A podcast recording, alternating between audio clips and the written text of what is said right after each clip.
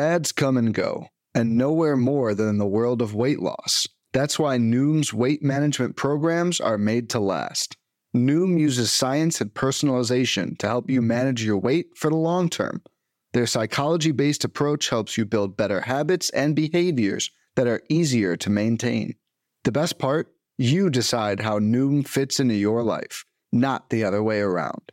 Sign up for your trial today at Noom dot com. That's N O O M dot com to sign up for your trial today. Welcome to Hacks and Jacks, a fantasy baseball podcast. I am Joe Galina.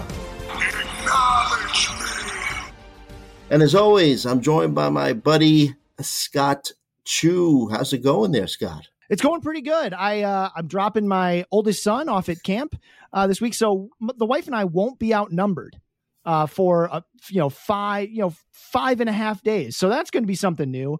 Um, but other than that, you know, just enjoying this beautiful Michigan weather. It's uh, sixty-eight degrees and rainy. Wow. Mm-hmm. Today. And rainy? Okay, so, I was going to say if it's sixty-eight and sunny, that's a tremendous well, that's break beautiful. From the usual heat that we get nope. in the summer. Wet and gross. Mm. Yeah, New York, we had uh, like a, a couple of straight weeks of heat and humidity, and then we got a reprieve from it, a few days of some sunny weather, low humidity, and temperatures like in the mid-eighties. So we got a little bit of a reprieve. But, hey, you know, we're uh, in August. We're recording this August sixth at about eleven forty-two a.m. Eastern time. And uh, it's officially the dog days of summer, Scott. This is when, uh, you know, the – Uh, so, some players really start to grind. You know, it, it, it's it's it's a long season. Yeah, and I think you know throughout throughout the season, I have been asked to rate a, a specific player that this has come up for for me is actually Corbin Carroll, not because of anything to do with how Corbin Carroll is playing, but because this is Corbin Carroll's first full season in the major leagues. Right. Mm-hmm. I'm not saying he will necessarily have like a slump later on. We actually saw him go through one somewhat recently, but mm-hmm. it is something to keep in mind. It's uh, some of the, especially these young players, the minor league season is not this long, right? They, right. It's basically, they don't play for September. That's why we have September call-ups, because they're not playing anymore and they want to keep them playing. So um, I'm not saying like, there's not really anything you can do about it, but it's something to keep in mind. Like if you see one of these young players really struggle in September, keep in mind that that is one of the variables. Like just because a player is struggling doesn't mean it's because they've had like still like skill degradation or pitchers have figured him out. He might just be exhausted, mm, right? Like interesting again, take, yes. Mm-hmm. I mean, we, we, we see this with pitchers all the time and, and we say, oh yeah, pitchers, you know, they got tired out towards the end of the season, but we don't think about it with hitters, but it's not that different for them, right? Mm-hmm. It's a different scale. Um, but like, we don't talk about games caps for hitters, but their body still wears down over the course of a season. Again, nothing you can really do about it. Just something to keep in mind when you're projecting forward. Mm-hmm. Yeah. Uh, and just to, to continue on that vein and a little bit, just like hot and cold players, one guy I'll just talk to you, and then we'll get to the rest of what's on our rundown. But Michael Harris has been like on a tear lately, you know, uh, for, for a long time, you know, for the past month, batting three seventy-five, uh, only a couple of home runs, but uh, you know, the, the, splits that he had, split problems. I think he had issues hitting against left-handed pitching last year. He doesn't have them anymore. Uh, pretty evenly uh, productive uh, against both right-handed pitching, left-handed pitching, um, and got off to a real slow start. But you know, with that stacked Braves lineup, the guy's still batting ninth every day. So uh, you talk about the you know, hot and cold players, and you know this this guy's really coming on as the season has progressed. Yeah, it's it's very interesting. He's it kind of looks like he's going to end up with very similar numbers that he had last season, despite mm-hmm. playing in like twenty more games. It's going to just kind of work out that way. He's going to really threaten twenty twenty uh, in terms of home runs and stolen bases. If, you know, he might fall a little bit short of the twenty home runs again. Uh, just depends on whether he gets another power surge or not. I mean, he just hit two home runs the other night, so we'll see. Uh, what I What I like about Michael Harris is that he's adapting and he's he's found a way to sort of be productive. Um, last season, StatCast and, you know, the StatCast data, both that we have on Pitcher List and that you can find on Baseball Savant, suggested that maybe he was a little fortunate last season, Michael Harris, uh, mm-hmm. that he had some, you know, he had some batted ball luck, and that might have attributed to some, like, why he was pretty, you know, quite a bit better than his expected W O B A. This season, actually, two are exactly in sync in terms of the Savant data, um, which is kind of interesting.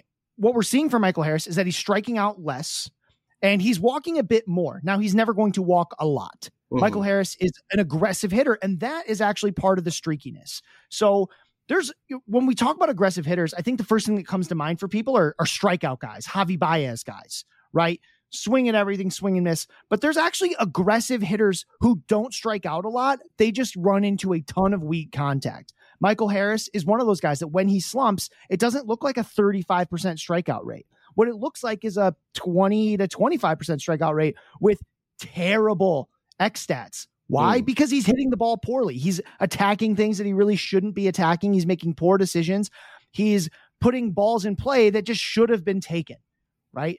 Um, another player that's like this, who's actually sort of on the other end of the spectrum, he's slumping right now. It's Austin Hayes of the Orioles. Mm. Austin Hayes is another guy who doesn't strike out a lot, um, but he is very aggressive in that he will put balls in play that he really shouldn't. And neither of these guys are like Louis Urias, who doesn't matter what you throw him, he finds a way to plop it over the second baseman or the shortstop.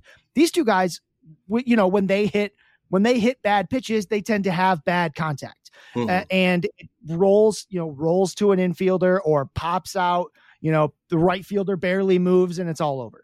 Right. So that's what we see. Michael Harris really kind of get in the groove of things. Wouldn't be super shocked if we saw like a little slump at some point, but again, not because he's getting worse, but because this is just how baseball works, mm-hmm. right? Guys get hot, then they get cold.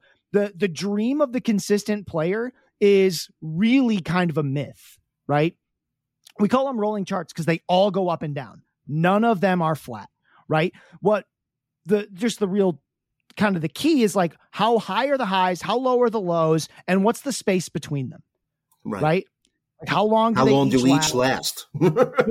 Yeah. How, how volatile do they go from one to the other? These right. kinds of things, right? So uh, it, it's just a good example of it. Um, I think what I'll really be looking for from Michael Harris is to continue to see that that bottom out uh, just get higher and higher, right? Like, mm-hmm. where's the low point? I want to see that low point get a little bit better. It's okay if the ceiling comes down just a little bit. What I'm really concerned about is that floor. I need that floor to be higher.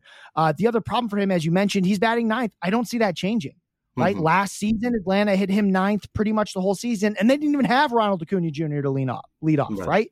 They just didn't. They just didn't do that with Michael Harris. He had a ch- he had a chance at the beginning of the year to bat second. He lost that because of that long slump. I don't see him getting that back. So expect Harris to stay at the bottom of the order. He's hit fine from there. What it really does is take away plate appearances. You can, you know, I mean, it it feels like a plate appearance a day. It doesn't actually account for that for quite that many, but you know, it's several plate appearances a week, which in Roto isn't that big of a deal as long as he's hitting. In points, it can make a difference. Sure. So I'm not going to drop him in points, but it's why in points leagues, you'll see, especially a player like me, tell you that like, I really don't like guys that hit ninth, right? Mm-hmm. But you know, with, with Harris, the talent is there, but other guys who hit ninth that, you know, are no longer hot, I drop them like a sack of hammers. Ezekiel Duran being one, mm-hmm. right? He's a guy who he's, he's batting ninth and he's cold and he's platooned. He's out.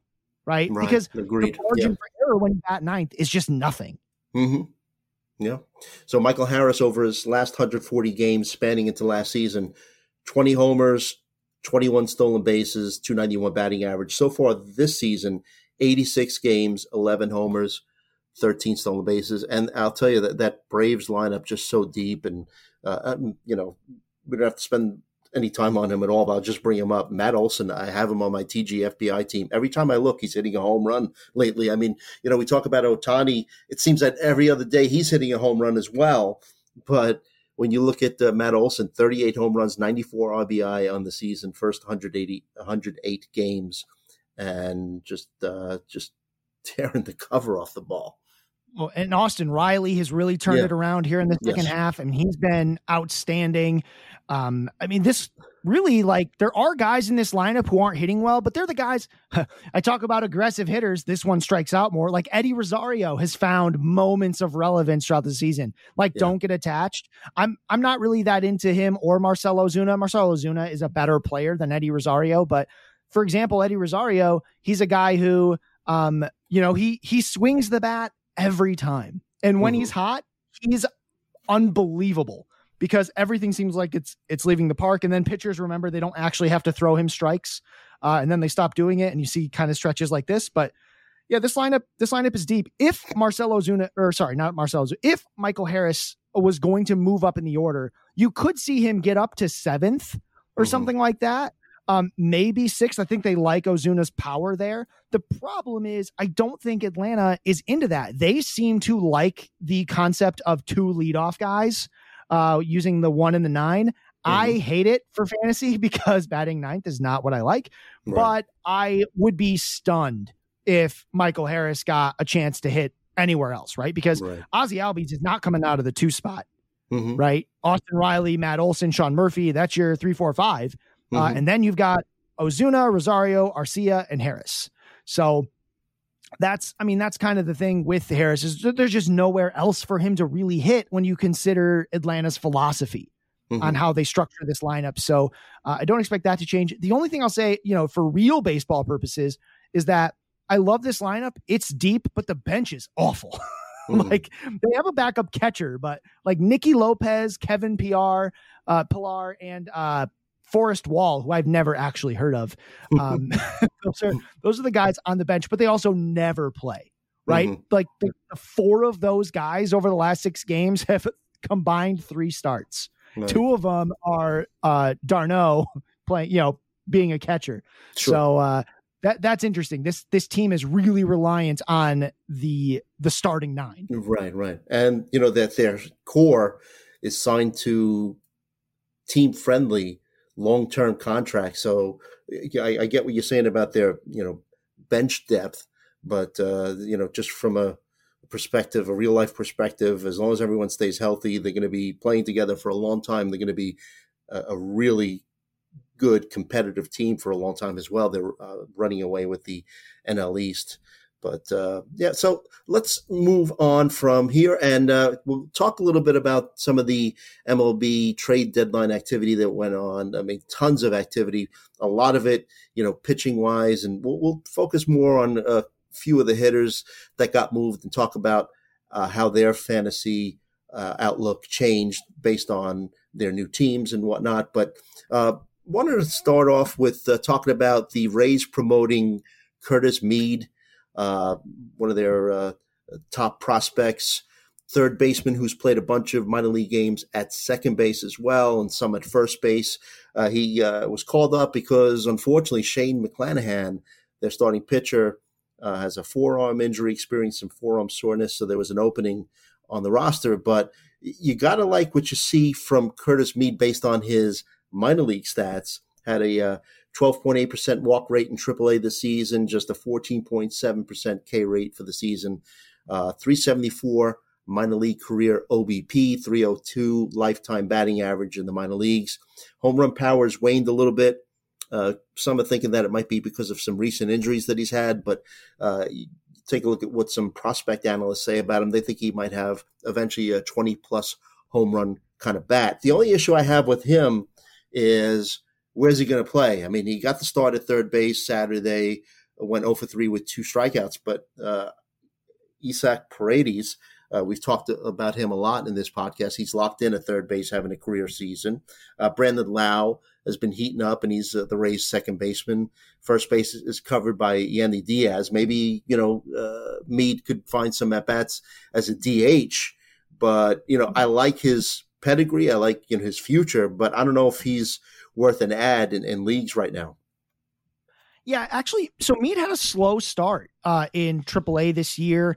Um, I know he dealt with some injuries. He it just you know wasn't looking very good. I was surprised to see him get the call actually, because even now he wasn't. You know, it's not like he was tearing the cover off the ball quite at the. I mean, overall he's got like a one oh seven W R C plus, so a fairly average triple A player. Uh, in terms of the results, I mean, not a ton of home runs, not a ton of steals. Uh, over forty-six games, he only had three of each. So, um, it's the the the Rays are a team that, you know, famously move guys around a lot. Mm-hmm. They not just in terms of position, they move them up and down the order. They platoon guys. They, they do a lot of weird stuff. So when I see Mead, I mean, he did get two starts in a row, right? Against a righty and a lefty. He played third base for both of them. Uh, and, and the way it was interesting how the Rays dealt with that, because so they've had Isak Paredes as their everyday third baseman for quite some time. So what do they do on the two days that Mead comes in? They played Paredes played both games. He played second base and he played first base. Mm-hmm. And the way they dealt with that was one of those days uh, when Paredes moved to first base, they moved Diaz to D H. And then when he went to second base, uh, Brandon Lau got the day off because it was a lefty, right? So uh, it's it's hard to – it's like I can see how the Rays could get him in the lineup whenever they wanted. The question is mm-hmm. going to be, when is that? I think pretty reliably we'll see the righty Curtis Mead play against left-handed pitching. That's an easy one because you can move Paredes to second base, you can slide him in. Uh, I wonder – if Mead gets, you know, I'm thinking maybe in, you know, fifteen teamers, there might be some intrigue here. If you really need, like, you know, you need a Hail Mary, because there are several lefties on this roster. And one of them has been performing quite poorly lately. Uh, and that is Luke Raley. So Raley's an outfielder. You won't see yeah. Mead go to the outfield, but you could see, you know, players get shifted around so that, Uh, we see Mead get D H, you know, D H at bats uh, against lefties, um, or just whenever they don't feel like playing Luke Raley, who mm-hmm. I'll admit I did put him in my rankings. I was always hesitant to move him up, you know, to match his current performance because he's an aggressive strikeout hitter. He doesn't walk a ton. He walks, I mean, it's okay, but I was stunned at the results he was getting seemingly out of nowhere. I'm not saying that this slump is the real Luke Raley, uh, but I also wouldn't, I wouldn't expect him to return to the performance he had earlier this season, because that in itself was a surprise, mm-hmm. right? I think he can rebound. I just don't know what that rebound level will be. In twelve teamers with like three outfielders, I have moved on from Luke Raley in leagues that I had him uh, because you just can't, there's not really a need to be committed to these guys for that long. Um, you know, interestingly, you know, Josh, uh, Josh Lowe has turned it around a bit of late. He's been hitting much better over the last, you know, week or two, uh, but he sits against all lefties, right? So, um, between Raley and Lowe, despite the fact they're both outfielders, that should open up like D move things around, get some D H at bats for Curtis Mead. But to, you know, I say all that just to get to the point of in twelve teamers, I, re- I just don't care about Mead right now. I need to know he has an everyday role first. The, mm-hmm. the big, for me was they played Mead at third base two days in a row and Paredes still played.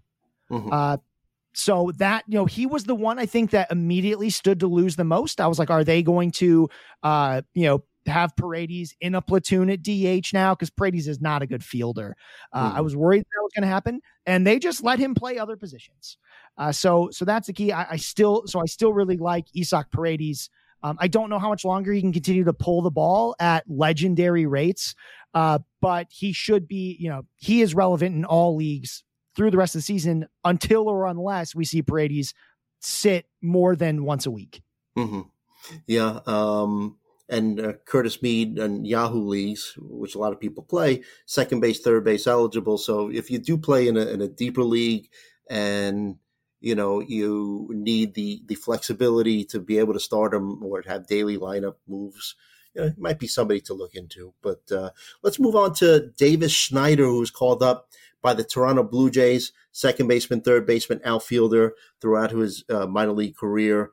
Uh, Bo Bichette got placed on the I L, has a knee injury. Supposedly it's not serious, but still hitting the I L. And, uh, you know, the, the Jays made a move where they traded for Paul DeJong, uh, and then they called up Schneider. So um, I love it. He hit a home run in his first at-bat in the big leagues. Love it when that happens. Uh, played second base for the Jays on Saturday night, went three for three. Interesting player. Uh, I think, uh, again, maybe regular playing time is going to be an issue, but if he keeps hitting the ball, the Jays are going to keep his bat in the lineup. Uh, eighteen point four percent walk rate and twenty-one point nine percent K rate in eighty-seven triple A games this season. Uh, if you look at his minor league career, really has improved his plate discipline uh, over the past few seasons. Um, and this season in triple A, his power really popped. twenty-one home runs, sixty-four R B I in eighty-seven games. Um, two fifty-three, three seventy-three, four sixty-three, triple slash in six minor league seasons. So batting average could be an issue. Yeah, absolutely. I, I have very low expectations for Schneider. He was doing, of course, really, really well in the minor leagues. Uh, mostly so far, I've been surprised that they he's been playing, right? Mm-hmm. That he's been in the lineup uh, because they, you know, I assumed that they would just let Whit Merrifield keep playing second base, but the way they up. decided to work out, yeah, the way they decided to work out this injury was Paul DeJong goes to, you know, play shortstop. Merrifield goes from second base to left field. Mm-hmm. And then they sort of, you know, put Schneider in at second base. Um, it, it's weird. They, there's actually three guys on this bench who can play second base. Uh, Schneider, Biggio, and Espinal. They all can play second base. Um, second basemen are, uh, are an interesting thing in the major leagues because generally speaking, second basemen aren't drafted. They're made. Uh, out of shortstop prospects or third base prospects, either a third baseman with uh, not a strong enough arm or a shortstop with not a strong enough arm, right? Generally, that's what we see. Uh, that's how guys come to play second base. Schneider is, again, he's not someone I'm super interested in in twelve-team leagues, right? If you've been streaming your second base or middle infield and just want to give it a whirl, go for it, right? There's more intrigue here, I think, in O B P because he does walk, but uh you know, the projections hate his strikeout rate. I thought it was better, you know, in the, in the minor leagues, it was eighteen point four percent walks, twenty-one point nine percent strikeout rates. Even if you give it the old Scott Chu five percent bump uh, mm. when you come to majors, uh, that still puts him at, you know, a twenty-six to twenty-seven percent strikeout rate. And that's fine. Right. And that's actually closer to what A T C has. Uh, the question of course will be things like batting average, really hard to project. He's actually, you know, he it's off to an early start. So X stats you can't really use. Um, So like his E V is kind of driven on what, seven batted balls. Can't really look at that. I look at his minor league numbers. He does hit a lot of balls in the air. This is not a guy who hits ground balls. Uh, it's, you know, forty-eight point seven percent this season. Uh, but wow, tons of infield flies, even in the minor leagues, right? Uh, in, you know, last season, it was, you know, it was high between double A and triple A. This season in triple A, it's still high, right? nineteen point, uh, sorry, thirteen point six percent infield fly balls, uh, which obviously are always outs. I mean, mm-hmm, they're mm-hmm. always outs. So, he, so you, you think he's um, just over aggressive and that's what's causing him? It's hard to say. So he pulls mm-hmm. the ball a ton, mm-hmm. right? So, so that's, I mean, that's classic power hitter kind of thing. Mm-hmm. Um, and you know, we see that in the twenty-one home runs in eighty-seven games. So, you know, it's, he had a lot of line drives this season in the minors, and that's, that helps batting average, right? Um, really in the last, over the last two seasons, he's had a line drive rate, you know, twenty, about twenty-three percent across double A and triple A. So if he can hit those line drives, uh, he can have a better batting average. But, you know, I say all that about Schneider to say, I am expecting a, at some point, the low batting average will likely shine through because fly balls are often outs. Thankfully, mm-hmm. he's a power hitter. And I actually, I was, uh, I mentioned this in the A M A. I talk about fly balls usually in the sense that I want guys to hit fly balls. Generally, I want power hitters to hit balls in the air, right? Yandy Diaz hitting fly balls, good thing because he's big and he's strong. Uh, but weak players, well, not weak, right? They're strong enough to be a major league player, but guys without home run power, you don't want them to hit balls up in the air. So Trey Turner, a good example of a player who's hitting too many fly balls, because when Trey Turner hits a fly ball, you don't really expect it to leave the park, right? Mm-hmm. So Schneider, I like that he's hitting fly balls. The question will be what happens to everything else, right? Um, you can only expect about one in five of those fly balls at best to leave the yard. So we know that the other four out of five fly balls for Schneider are outs. We can just make mm-hmm. that assumption, right? So what happens to everything else? Now, if he can hit line drives, line drives almost always go for hits, right? It's like sixty-seven percent or something yep. like that. Line drives go for hits. So if he can keep a line drive rate up above twenty percent uh, to go with those fly balls, there could be a useful player there. But that's, I mean, it's a little bit of wish casting, right? I need a lot of things to happen for David Schneider to be truly relevant in twelve teamers for more than a week or two. Mm-hmm. Uh, so yeah, I know it's a lot to say. The most important part of all of this is please don't think that Paul DeJong is worth rostering. Uh, in twelve teamers. He wasn't before. He's not now. Um, he's a guy who will have one good month this season. One. And it's already happened. It's already mm-hmm. happened. It's over. I do not expect anything really to happen for Paul DeJong, um, just because pitchers, he he has a hard time adjusting in season. Uh, once he cools off, he stays cold. Um, finally, about the Jays, hey, don't look now, Dalton Varsho doing a couple things recently, right? Like not a ton, mm-hmm. obviously it's a ton, but the strikeout rates are really down uh, over his last seven games, right? He only has two strikeouts in his last seven games. Uh, and in that time, he's got more hits than that. Not a lot of them, but mm. he does have, uh, he had a home run the other night. Uh, maybe there's something. I, I've been asked a lot about what to do with Dalton Varsho, and I'll just keep saying the same thing. The upside on Varsho is immense, right? And the problem has been quality of contact. If you are in first place, uh, or you're in, you know, if you're in first place, you can probably afford to keep holding Dalton Varsho to see if he explodes, because he is better than most catchers that are on the wire. And ride the uh, wave. Mm-hmm. Yeah. Um, you can hold him for a little longer until you start getting close to the playoffs. And then you can finally start saying, okay, I'm done with this. Once mm-hmm. there's a threat, you need that, you know, you need that roster spot. Then you say, okay, now you got to go. Um, if you are in the middle of the pack, of course, you can't wait any longer. Um, it doesn't matter how well we project Dalton Varsho going forward. You cannot wait. Uh, if either Contreras is on your wire, I'd go after that. Yandy Diaz is playing more than uh, I expected him to with the return of Yordan Alvarez. He's a guy I'd go after. Francisco Alvarez is a, you know, a bat I'd chase if I needed power.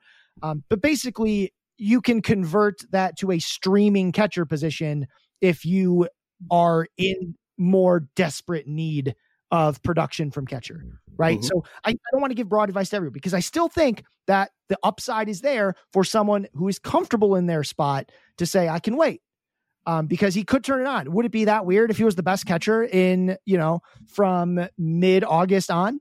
No, I don't think that would surprise anybody.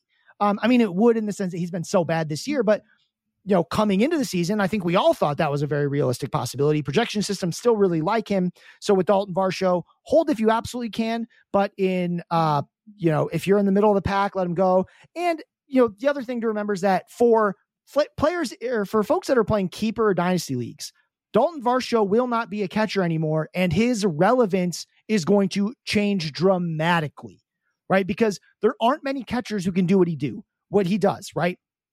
He can hit home runs. He could threaten twenty home runs, right? He can get fifteen, you know, to seventeen stolen bases. There's like no catchers really anymore who can do that. There's mm-hmm. plenty of outfielders who can do that, and they can do it without hitting two fifteen. Yeah, yeah. All right. So I think this is a good spot for us to take our first break. When we come back, we'll talk about Trevor Story and updates on his status, and uh, we'll also take a look at some of the players who were moved uh, at the trade deadline, take a look at a few Cub players. We'll talk about all of that right after this. All right, we're back. Hacks and Jacks, a fantasy baseball podcast. Joe Galina and Scott Chu. Uh, you could follow me at Joe Galina on the X, and you could follow this guy, Scott Chu, on the X at If the Chu Fits. Uh, I still call it Twitter, though. I don't know. I just can't stop. I don't know about you. Does anyone not call it Twitter? I mean, like between between two people, two friends, I don't think any of us call it the X, right? Right. Like, it's the first time I said it, really, but I just thought it, you know, you know, just. Uh, yeah, how did it feel, Joe? uh, it felt weird. Felt weird. I don't know if I'll ever yeah, do it yeah, again. Yeah. I don't know yeah. if I'll. Yeah, the X makes it sound like dodgeball the Ocho, right? Like. Uh, the uh, what, what what did we say last week? The uh, social media app uh, formerly known as, as Twitter, you know, yeah, which feels less weird than saying the S. To right. be honest, with you. Right. All right. So uh, before we took our first break, um, I teased we were going to talk about Trevor Story. Trevor Story, by the way, when it comes to weight management, we tend to put our focus on what we eat, but Noom's approach puts the focus on why we eat. And that's a game changer. Noom uses science and personalization so you can manage your weight for the long term. Their psychology-based approach helps you build better habits and behaviors that are easier to maintain. And they help you understand the science behind your eating choices and why you have those cravings. Noom's personalized courses are easy to follow and will help grow your confidence with tools you can put into practice on day one. The best part? You decide how Noom fits into your life, not the other way around. And based on a sample of four thousand two hundred seventy-two Noomers, ninety-eight percent say Noom helps change their habits and behaviors for good. Try Noom today and see the results for yourself. Sign up for your trial today at Noom dot com. That's N O O M dot com to sign up for your trial today. You you had mentioned, you know, about the, you know, uh, player, baseball players being weak and whatnot, uh, you know, that they're not weak because they're baseball players. And, and did you see that little uh, scuffle between Jose Ramirez and Tim Anderson uh, Saturday's game? I think the Ramirez just knocked him, not out, but knocked him down. Did you see uh, the highlight from that? Uh, I did. And, um, you know, Tim Anderson hasn't shown a lot of power this season. Uh, did not show a lot of power in that fight. Sure. He can make contact. Right. He can make contact. The, right. the power's not there yet. Right. It still has that one home run. Uh, all right. So Trevor Story, right? Uh, so, uh, you know, it's time if you, if you haven't, you know, if you need help uh, at middle infield spot to uh, look for him on your waiver wire, because uh, maybe playing some baseball in a ballpark near you real soon. Uh, remember, uh, he's been out all season long, underwent an internal bracing procedure on his throwing elbow. Uh, he's been playing for the Red Sox minor league affiliates, double A and triple A for almost a month now. Uh, his rehab assignment will end on Wednesday. Remember, we're recording this on Sunday, August sixth. And because his rehab's going to end because uh, I think there's a twenty-day window when non-pitchers uh, have to complete their their assignments, their rehab assignments. So uh, as of Sunday morning, Story has forty-three plate appearances between the uh, Red Sox's double A and triple A affiliates, uh, two seventy batting average, three home runs, three doubles, seven R B I. Good to see the power back, and uh, should be looking for him, uh, you know, on the waiver wire. No? Y- yeah, but I really, you know, I've been telling people for quite some time, um, got to keep the expectations down. Mm-hmm. Right. Uh, yeah. I mean, Trevor you don't Story, have to put him in your lineup right away, but you know. I mean, even so, performance hasn't been a huge issue the last couple of seasons. Cause even though, you know, he's, he, he actually surprisingly, uh, he's been more durable, I think, than he's sort of felt, if that makes any sense. Uh, You know, Trevor Story's been in the league since twenty sixteen. Um, he's always been like banged up, but he'd only miss like, you know, fifteen games, right? So every season he would miss like fifteen games. And then finally he had this big injury um, after he, you know, after he goes to Boston. Here's the thing, right? Like the strikeout rate was really high last season. Of course, I like seeing the lower strikeout rate in triple A. He's only striking out a little less than twenty-two percent of the time in triple A. So even if you give it the bump, Uh, it should still be like manageable for Trevor Story. The reason I say to be hesitant is because this is not a guy who sounds like he's super healthy, right? It was actually his choice. I mean, they, they had talked about if he would come up early because he's been looking good, playing well. He asked to stay on that rehab assignment for as long as possible, mm-hmm. right? Uh, you know, I, I think there's a lot of people th- that thought he might have come back over the weekend, and he still was like, no, I want to, I, I really want to get, you know, loose in triple A. And again, that's not like a diagnosis. It's just, you know, usually players are, you know, they want to end their rehab. Like re, I don't need no rehab, right? I don't uh, need no stinking rehab. Yeah. yeah. So, uh, int- you know, it's interesting. And I'm really curious to see if the plan for Boston is to give him routine days off.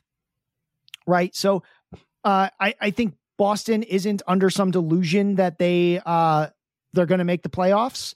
Um, they're, they're not mathematically eliminated, but it, it's a very uphill fight for Boston to make it to the playoffs. Um, they kind of stood pat mostly at the deadline. Uh, they didn't trade any of the pieces I really thought they would. Uh, they acquired, uh, Louis Urias for some reason. Um, mm-hmm. but fine. He's actually been the one playing second base. So, uh, you know, Story would probably come in and play. He was a, he was a second baseman last season. I wonder if Story would come in to play shortstop, uh, his old position, in place of the, you know, sort of soft hitting Yu Chang, who's been the shortstop uh, for quite a bit for Boston. It, he might play. Maybe second base might be better for him, shorter throw. No. Yeah, he could. He could, especially absolutely. With it coming and, off on your throw. You know, you have, have a big injury yeah, on and, your throwing. And, and Urias can play second. He actually, uh, Urias is a versatile guy. He can play third mm-hmm. base. He can play shortstop. He can play second base. So we could see that happen. Um, again, the real question is, how often will he play? Right. Right. Like, how often are they going to let him play? How often is he going to get days off? That's where my real hesitation is. It's, I think while he plays, we have enough projection systems to say like, yeah, uh, you know, he's showing some power. We have, we have reason to believe the power will still be there. The batting average might be a little more suspect than it used to be just because he's getting older, but you know, is he going to play every day? So I think he is worth rostering. I think the, the thing you'll have to do is within two weeks, you're going to need to make a decision. Cause right now for a lot of folks, he's free, right? He's just sitting on their I L waiting for him to mm-hmm. get called up. But after he gets called up, he's going to take up a real roster spot. Mm-hmm. And again, if you're in first place, I think it's something you can sit on. Um, if you're in dynasty, of course, you don't really have to make any decisions, but you re- but redraft players are going to have to decide pretty quickly, is Trevor Story playing enough to keep, and is it worth the risk, right? Um, he's, you know, he's not someone that I'm putting in my top ten or twelve at second base when he returns. Uh, he'll probably be, you know, when he debuts on the list, which will be this, you know, this coming week, this Wednesday, um, he'll probably make it in the list, but he'll be in that last tier because mm-hmm. of the risk. Not because I don't think he has upside, but because he has massive risk. Um, so that's, that's really kind of where we're at. Uh, I know this is like a very long non-answer to what I think about Trevor Story, but I think he has upside to be very relevant in twelve team leagues. And I think that there's very real chance that he does not play enough to recognize that sort of potential. Mm-hmm. Okay. Um, all right. So let's talk about some of the trade deadline moves that took place, and we'll talk about your hitter list as well.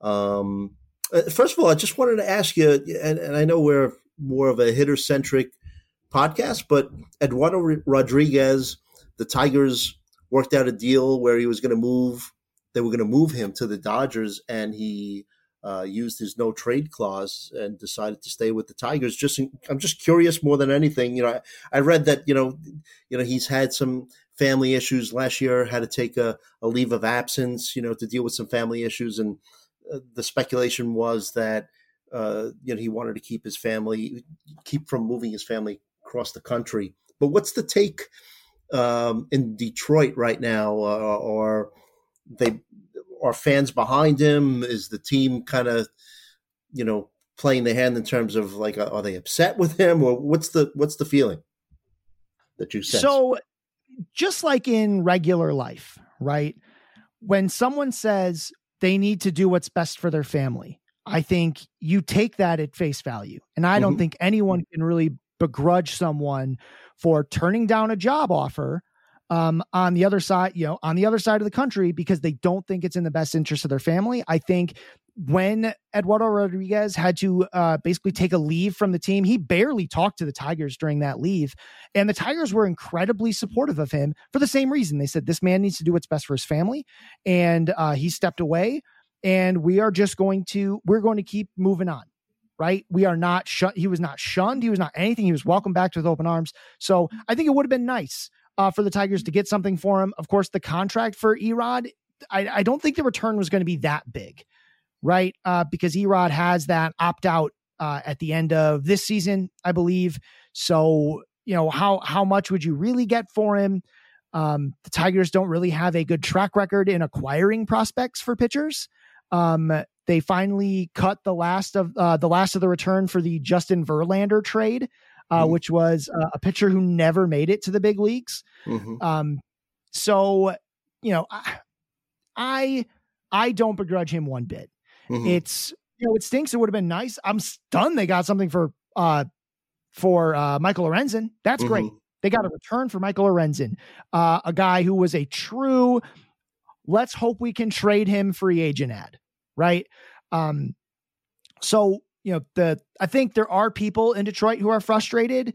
Uh, and I am not one of those people, because again, this man decided to do what's best for his family. I, I take it. I take him at his word. I think he probably really liked the way the Tigers handled his family emergency. I think that might not be how it, if something like that were to happen again while he was in L A, I don't think it would have been quite so warm.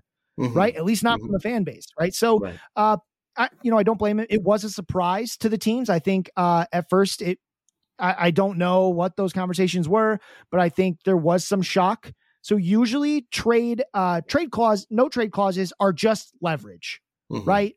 It's yeah. Okay. I'll do it if you give me this. right? Um, you know, I, I want to make sure, you know, I want to make sure my contract gets extended, or I want to, uh, you know, get, get something to give up. You know, basically I have something, and if I'm going to give it up, you're going to give me something in return. Um, mm-hmm. I think in this case, it really was, he did not want to go to the West Coast. Right. Not because, I mean, it, there's more to life than winning and losing. Right. Mm-hmm. I know that's hard for some folks, but there is more to life than winning than uh, to winning and losing. Erod already has a World Series ring, right? So like he has, he's done it before. Uh, again, long story short, I take him at his word. He wanted to do what's best for his family. And I, I can't think of any good reason to uh, begrudge a man for doing that. Mm-hmm. Yeah. He's been through so much really late, lately as well. Remember during COVID, Uh, not only did he get COVID, but he had that that heart issue that's associated, that was associated with COVID, maybe still is, I'm not sure. Hopefully, uh, you know, uh, that's not the, an issue for him anymore. But the guy has had, um, you know, had it pretty rough uh, lately. So uh, I was just yeah, curious God to forbid see. He stay in one place for a little while. Yeah, yeah. Mm-hmm. All right. So uh, let's take a look at some of the moves that took uh, place. Uh, hitter-wise, I mean, there were tons of pitchers being moved, lots of activity with bullpen pitchers and the new closers and whatnot. But um, let's stick to the couple of hitters. And here's a guy that is not on your hitter list, Josh Bell going to the Marlins. And, you know, he's been slumping for a long time, but the Marlins hoping that he has something left. And in his first four games for them, went five for fifteen, home run, double, three run score, three R B I, four walks. Uh, not even on your taxi squad there, Scott. But you look at, you know, twenty nineteen, the year of the live ball, had thirty-seven home runs, one hundred sixteen R B I, and it's just gone downhill power-wise since then. In uh, twenty-one, hit twenty-seven homers. In twenty-two, hit seventeen home runs. And now in one hundred one games uh, in this season, twelve home runs. So hits lots of ground balls, only thirty. Uh, is he anything more than something that uh, fantasy managers should keep on their watch list at this stage? So obviously, I'm not a huge fan of mm. Josh Bell. We we've played this game before. He has yet outside of really twenty nineteen uh, and twenty twenty-one. Those were two seasons where he had he had you know he had strong seasons. thirty-seven home runs and twenty-seven home runs. Um, and of course, like way back in twenty seventeen, he, you know, had some success when he was still a Pirate, but the guy, I mean, in O B P leagues, he would certainly be like taxi squad, maybe back end of the list kind of guy, but in batting average leagues, I mean, this is just not a guy who has put up any kind of consistent, you know, he just like can't perform consistently. He goes on these hot streaks for a short period of time and then falls off completely. Uh, he had a good first half of the season when he was still in Washington last year, went to the Padres and of course was terrible. Oh, he tanked. Right. Yeah. Uh, really mm-hmm. since, since leaving the Nationals, he's not really shown us anything, mm-hmm. right? Like he has not shown us a single thing that makes me say, yeah, I want to chase this. I would much rather go out after a lot of the other options uh, at first base. Like it's not, it's not like there's a ton of first basemen out there that are like, you know, real game changers, but like where, where do, like, is Josh Bell a top twenty first baseman in fantasy? Like, I think that's a real debate, right? Because mm-hmm. then you have to think about, uh, you know, Isak Paredes, you know, can Spencer Steer make a rebound? Can C J. Cron make a rebound? Spencer Torkelson, you know, he's slumping again. What can happen with him? Carlos Santana has done a lot of the things that we kind of wanted Josh Bell to do, which is take walks and hit home runs, mm-hmm. right? Brandon Drury just came back, right? Uh, we've seen young players like Christian Encarnacion Strand come up. So why hold Bell, who has a very capped ceiling, when you can go after any of those guys, right? Mm-hmm. Um, you know, he's someone that you might stream in good matchups, but otherwise, you know, give me the Alec Boems and the, uh, you know, C J. Crones, who I'm not a huge fan of either, but like, give me those guys, Brandon yeah. Drury, give me one, you know, give me that. Like, I, I just don't see how Bell makes much of a difference from those guys. Like I, mm-hmm. he's, except I don't think he has the same ceiling as like uh, Brandon Drury, who's also eligible at second and third, or Spencer Steer, who's first, third outfield, or C J. Cron, who we've seen hit lots of home runs mm-hmm. recently, right? It just, I, I just can't get that excited about Josh Bell. Mm-hmm. Yeah, I w- want to talk about C J. Cron and Randal Grichuk, who got traded to the Angels. Uh, but first, I'll just, since we, we were talking about the Marlins, you know, uh, really trying to build up on some of their power hitters. And, uh, you know, Jake Burger, I, you know, I didn't realize that he had twenty-six home runs so far this season. But to me, he looks like Joey Gallo light, right? A home run, a bust, you know, uh, so far, uh, twenty-six home runs, batting two fourteen with uh, just about a thirty-one percent strikeout rate this season. So, uh, you know, I mean, obviously not a guy that you're going to want to to roster on on, uh, uh, on many fantasy teams at, at this stage, right? Very niche guy mm-hmm. uh, in terms of his fantasy utility. Yes, home runs are there, but like R B I and runs kind of aren't because mm. the way the way it works out for him is, you know, Jake Burger is the quintessential aggressive power hitter, right? And that means highs and lows. The thing about Burger that's made him so tough to roster this season, and anyone who's done it will tell you, he has these blistering hot streaks that last like a week or two. Mm-hmm. And then he is just unplayable mm-hmm. for three to four weeks at a time. I mean, the, the White Sox platooned him. They just, they, I mean, they got tired. This guy, I mean, he strikes out a ton, hits a lot of bad balls, and then just, um, it's honestly the the closest I can come to like describing what the performance has been like is like Christopher Morel. This mm-hmm. kind of just erratic, like hot, then cold. Like by the time you realize he's hot again, you've missed like half the streak because you missed him for three days, mm-hmm. kind of thing. Um, he, he's really difficult to roster. It requ- I mean, it's got to be a daily league. It's got to be one where you just don't care about ratios anymore because he's a massive tank. Like he's a massive drag on any ratio except for slugging, mm.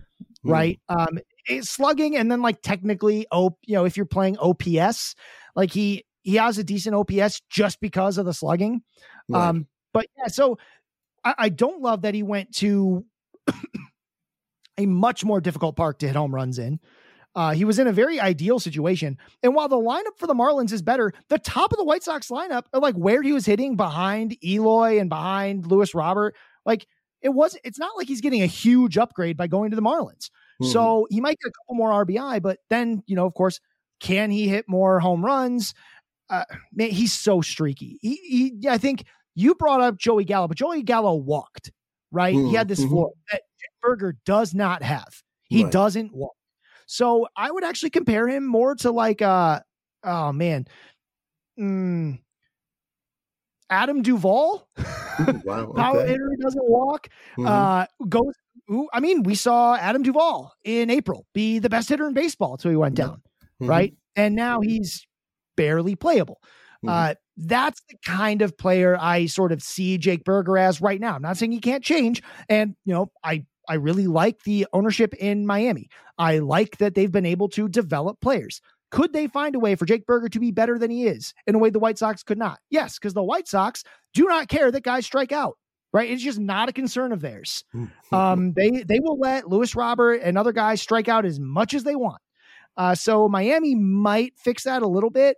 Uh, but again, another reason it was weird is because Miami has players like this. Like, what is Jorge Soler if not a bit more consistent Jake Burger, right? right? What is Jesus Sanchez but a left-handed Jake Burger, right? Like, it was kind of weird to me that they that they decided to go this route, but they did. It looks like he's going to play every day uh, as their third baseman. Uh, he did get sat recently against a, a righty. Uh, just here on Saturday. So I'm, I'm going to kind of keep an eye on how often that happens, but he continues to be this fringe, if you need power, corner infielder. Mm-hmm. So before we take our, our second break, um, real quick, does the trade of C J. Cron and Randal Grichuk back to the Angels? Remember, Grichuk was uh, a first round pick. One, uh, you know, pick ahead of uh, the, uh, the Angels. I believe they had back-to-back first-round picks, and they picked Grichuk, and then they picked Mike Trout back in the day. Um, but uh, does this move the needle on uh, either of these guys uh, coming back uh, to the Angels organization? They left Colorado. Uh, at least when they were in Colorado, there were week to week and a half stretches where I probably wanted, you know, where I was interested as a stream, right? Um, Randal Grichuk has not really been able to produce in Colorado consistently, so I just uh, I don't see how he we can expect a lot of consistency in L A. Uh, Grichuk is a you know at his best was a not very durable power hitter who didn't walk, uh, but you know had okay batting average just because he hits the ball really hard. He's not someone I'm interested in in twelve-team leagues, even with five outfield. If he's on a roster, it should be because you're streaming him until you find something better. I just don't think Grichuk is is going to be someone that makes a difference long term. Uh, I mean, he has playing time. That's about it. No. And with Cron, uh, I am kind of interested in Cron because while he does leave a very enticing situation in Colorado, at least he's hitting behind Otani, right? Uh, and then when Mike Trout returns, which will send Grichuk back to um, wherever it is they want to put him, Um, he'll likely hit behind Trout as well. Hmm. So Cron could be an R B I source going forward. He's not hitting well quite yet. Uh, well, he's been okay. Uh, I think with Cron, he is someone who, I mean, I like him more than, you know, I like him more than Josh Bell, right? I- I'd take Cron over Bell because I think Cron is in a better situation. And mm-hmm. Cron is someone, again, who has been very relevant the past few seasons. Um, You know, twenty-eight home runs in twenty twenty-one, twenty-nine home runs in twenty twenty-two. You you might bring that upside, yeah, home run upside down just a little bit because he's not in Colorado. But, you know, I, I do think he's a guy who could hit like two fifty-ish mm. uh, and hit maybe, you know, seven, eight more home runs uh, and really just give you some R B I juice just from hitting behind Otani and then Otani and Trout. Yeah.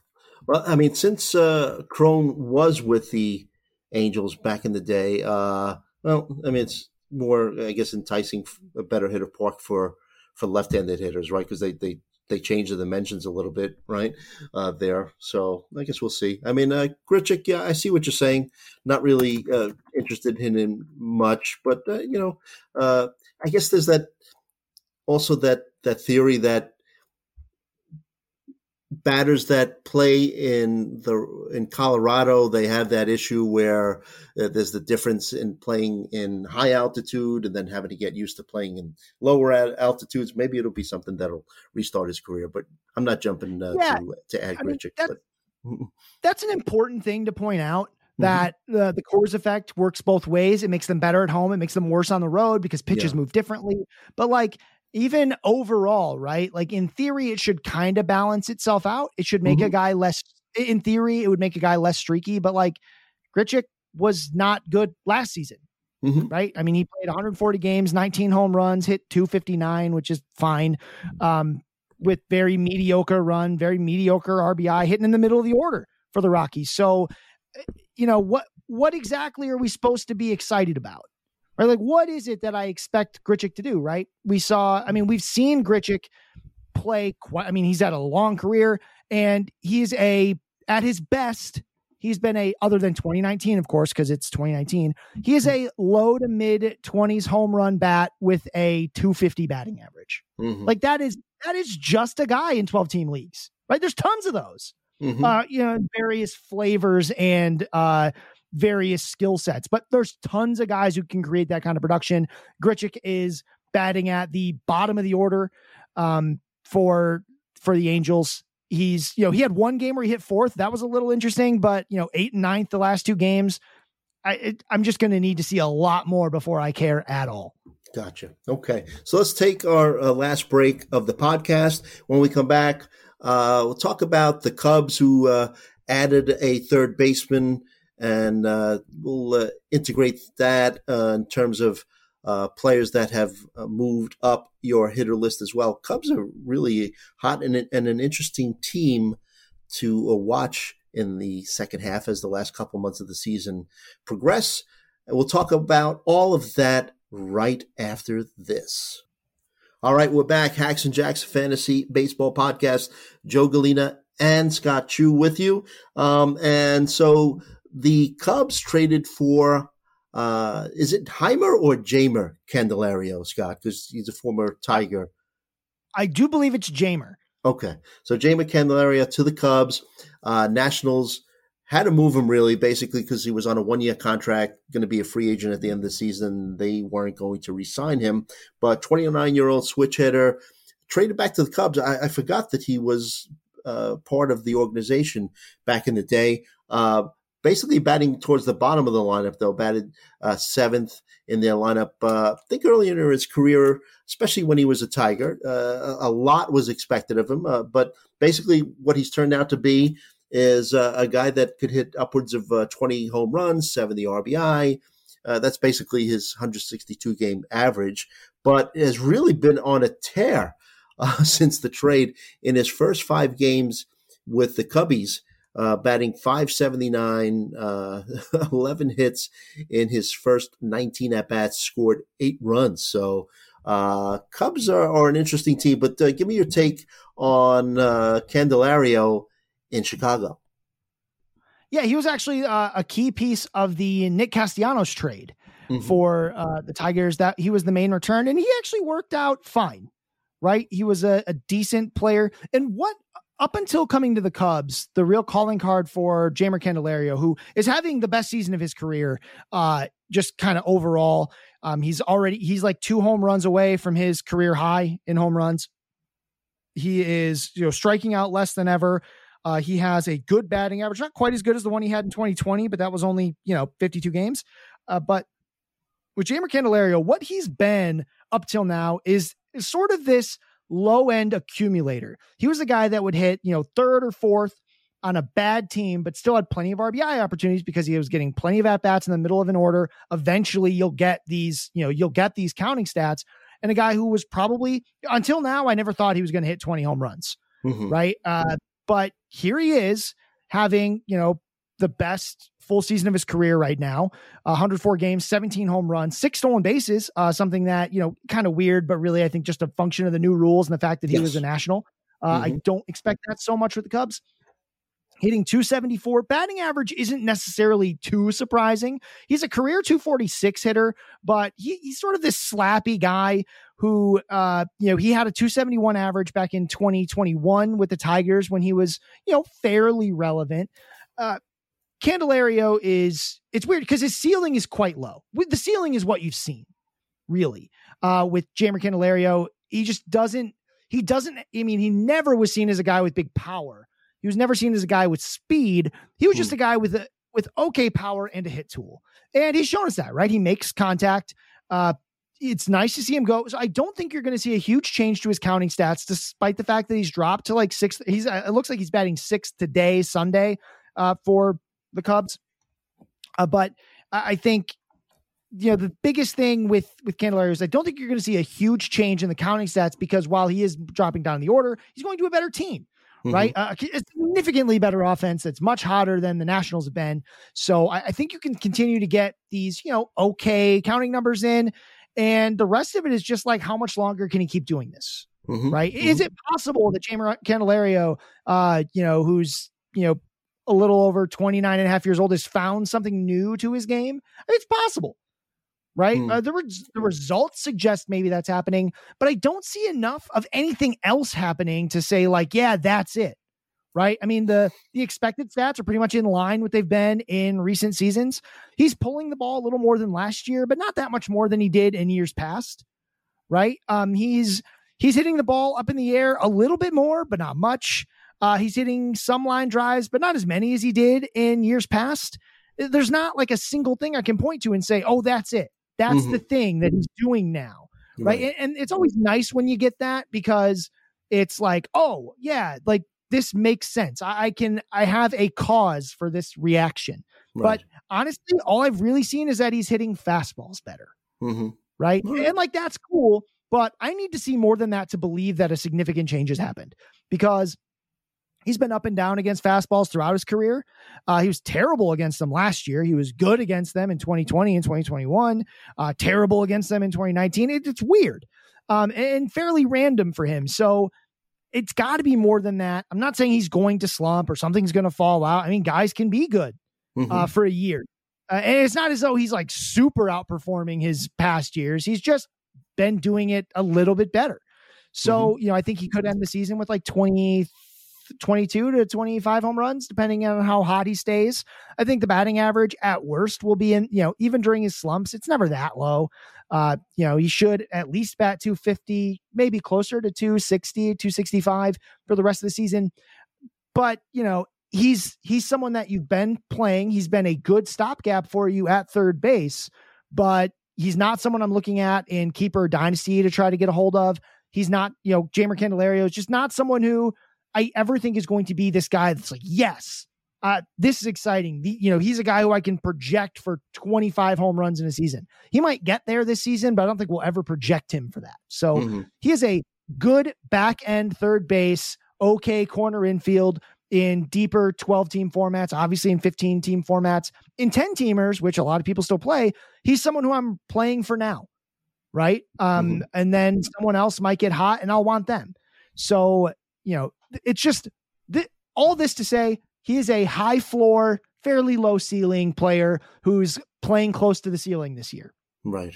Okay. Yeah. Cubs are a fun team uh, this season. Fun story. They're um, all of a sudden, you know, you got in the uh, N L Central, the Reds have a five game losing streak and the Cubs are in third place behind the Brewers, who are in first, and then the Reds are in second. They're only two and a half games out of first entering Sunday's action. And you look at this lineup up and down, and you know they've a few of these guys have made some some moves on your hitter list. I mean, uh, Candelario, Dansby Swanson, Ian Happ, they all hit home runs for the Cubs on Saturday night. Uh, you got Mike Tauchman, uh, former Yankee. former Rocky, who uh, made it to your taxi squad. He's batting leadoff. Uh, and, and, you know, you talked about in points leagues, that's important, right? Uh, getting a chance to play every day. A guy with a good pedigree, had a, a three oh one career minor league uh, batting average, uh, moderate power and some speed to his game. Um, Nico Hoerner won up uh, nine slots to uh, fifty-eight on your hitter list, second baseman for the Cubs. Uh, you know, love his plate discipline. I'm just curious. He's ten slots up from Ha-Seong Kim, second baseman for the Padres, who's been on fire as well. He and but Kim went up thirty-two slots, and he's at the top of your tier nine uh, at number sixty-eight. Mm-hmm. So I guess we could, you know, just stop there, and, and there may be another one or two uh, Cubbies that we'll talk about. Maybe Dansby Swanson, but. Uh, Talk to me about uh, Tauchman. I, I know you're not really high on him. You're more of a, a streaming kind of guy, but uh, it seems you're high on Nico Hoerner. Yeah, and I continue to be high on Nico Hoerner, who, uh, you know, he, he's never going to give you that much power, right? But it looks like he might get to like thirty-five-ish stolen bases yeah, on the season. Already, hitting, yeah. mm-hmm. hitting, two, uh, hitting two seventy-four. I think he's going to um, probably get close to ninety runs scored, maybe a little more if this offense continues to perform the way it has. Uh, and maybe, I mean, I don't think he can get to one hundred, but I think he could threaten it maybe. Um, he is great for points leagues because while he doesn't walk a ton, he almost never strikes out. twelve point nine percent strikeout rate uh, this season, about in line with, with his career. six percent, six point one percent walk rate, about in line with his career. So the bat, I mean, the batting average is is always going to be something I think that stays up. Uh, the power, again, doesn't have a lot of it, but doesn't need it. He should still be able to hit ten-ish home runs, like getting the low double digits. And he's just, I mean, he's an incredibly consistent guy. And, you know, when I look at Ha-Seong Kim, it's not as though I think that, you know, Horner's like way better than Ha-Seong Kim, but Ha-Seong Kim has struggled. Like, this is the first time we've seen Ha-Seong Kim perform at the level of mm-hmm. what we see from Nico Hoerner, who, I mean, last season was also quite good. Uh, had ten home runs, twenty stolen bases, again, two eighty-one average. Uh, it's, you know, he's, he's better in, you know, Nico Hoerner is better in standard leagues and O B P because the O B P is like fine. Uh, it's going to probably stay below three thirty or so uh, because he doesn't walk that much, but yeah, big fan of, of Nico Hoerner. And mm-hmm. then with Ha-Seong Kim, I mean, the big change for Ha-Seong Kim, yes, he's hitting better, but the real change is hitting first, mm-hmm. hitting first in the Padres lineup that, that I can, lineup, I yeah. do Yeah, mm-hmm. to continue to stay hot, right? I mean, they have, um, they have, you know, he it's Kim, and then it's Tatis Junior, Soto, Machado, uh, Bogaerts, who I don't love, but like that is, it's nice to have those guys behind you, right? Mm-hmm. It means Ha-Seong Kim is going to get pitches to hit all the time because yeah. he's the one that, you know, at least probably won't hit a home run against you, mm-hmm. right? Like, got to attack yeah. Ha-Seong Kim. He has fifteen home runs this season. I mean, fifteen yeah, home runs, twenty-four stolen bases. Me. I mean, it, you know, you it looks like he's finally figured it out. Like, he had a really good career. Uh, was it from Japan, right? Um, uh, Korea. Uh, he is Korea, from right. Uh, I apologize. Yeah. Um, and, you know, it looks like he's, you know, I've been waiting for this for a few years from him. And like you said, he's got that, he's got those big boppers behind him this season. If he's somebody that I would target in trades, you know, in, in, in redraft leagues. Yeah. And the, again, the power remains a big surprise simply because uh, he doesn't hit the ball that hard. Right. Uh, he, mm-hmm. I mean, he doesn't barrel it up hardly ever. Right. Uh, career high barrel rate of five point eight percent this season. That's not very high. Right. Mm-hmm. Uh, but he is, he is getting the home runs. Um, he does pull the ball quite a bit. So that's probably why he's doing it. Hard to project how many home runs he'll hit the rest of the way. Um, I, I think he probably caps out around twenty. Uh, I, I do think he could potentially end the season being better than Nico Hoerner. Right. Uh, but you know, I, I think, I, I'm not sure how much longer the batting average will stay as high as it is for Ha-Seong Kim. Ha-Seong Kim, basically, just the reason he's not even higher than this is just a little bit of risk.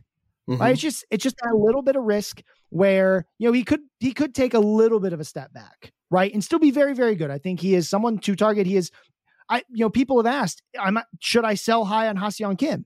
You're not going to get a return that matches what I think you'll get from Ha-Seong Kim the rest of the season. Mm-hmm. Right. So I, I definitely think he's a hold, but if someone thinks they're selling high, you should absolutely go for it. Most I always say that a lot. Projection models think he's uh, five or six more home runs and six or seven more stolen bases for the rest of the season.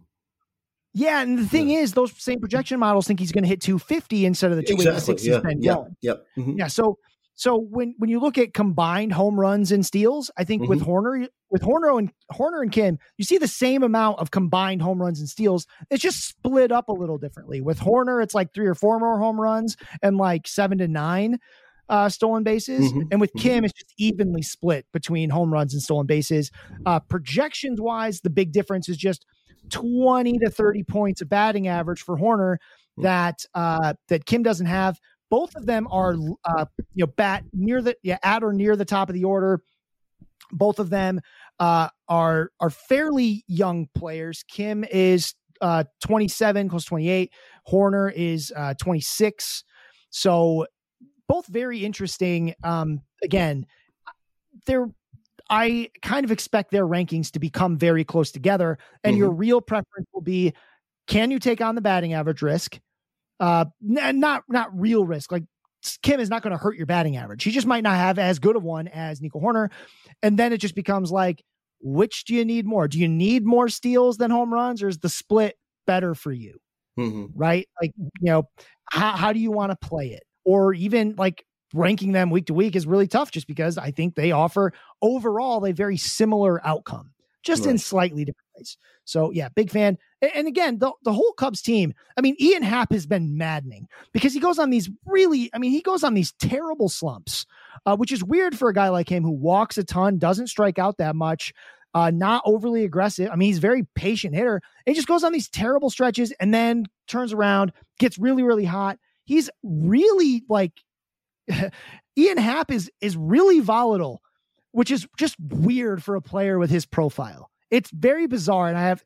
The Cubs have several guys I have a hard time like really making heads or tail, uh, tails of. Him and Cody Bellinger are just guys where I'm like, I don't get it. I don't get why these guys are so volatile. I don't get why things change so dramatically for them with very little changes to how they're playing. It's just, they're just better for mm-hmm. a while and then they're worse. It doesn't make a lot of sense to me.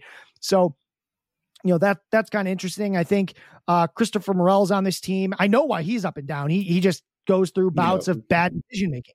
Uh, so Dansby Swanson's yeah. been hot lately, and he went up uh, twenty slots on your hitter list. Uh, it looks like he's finally uh, getting it going more consistently. Seven home runs, seventeen R B I over the past month. Yeah, except for the stolen bases. Would it be that mm-hmm. weird if he kind of had similar results to what he had uh, for Atlanta last season? So last season with Atlanta, twenty-five yeah. home runs.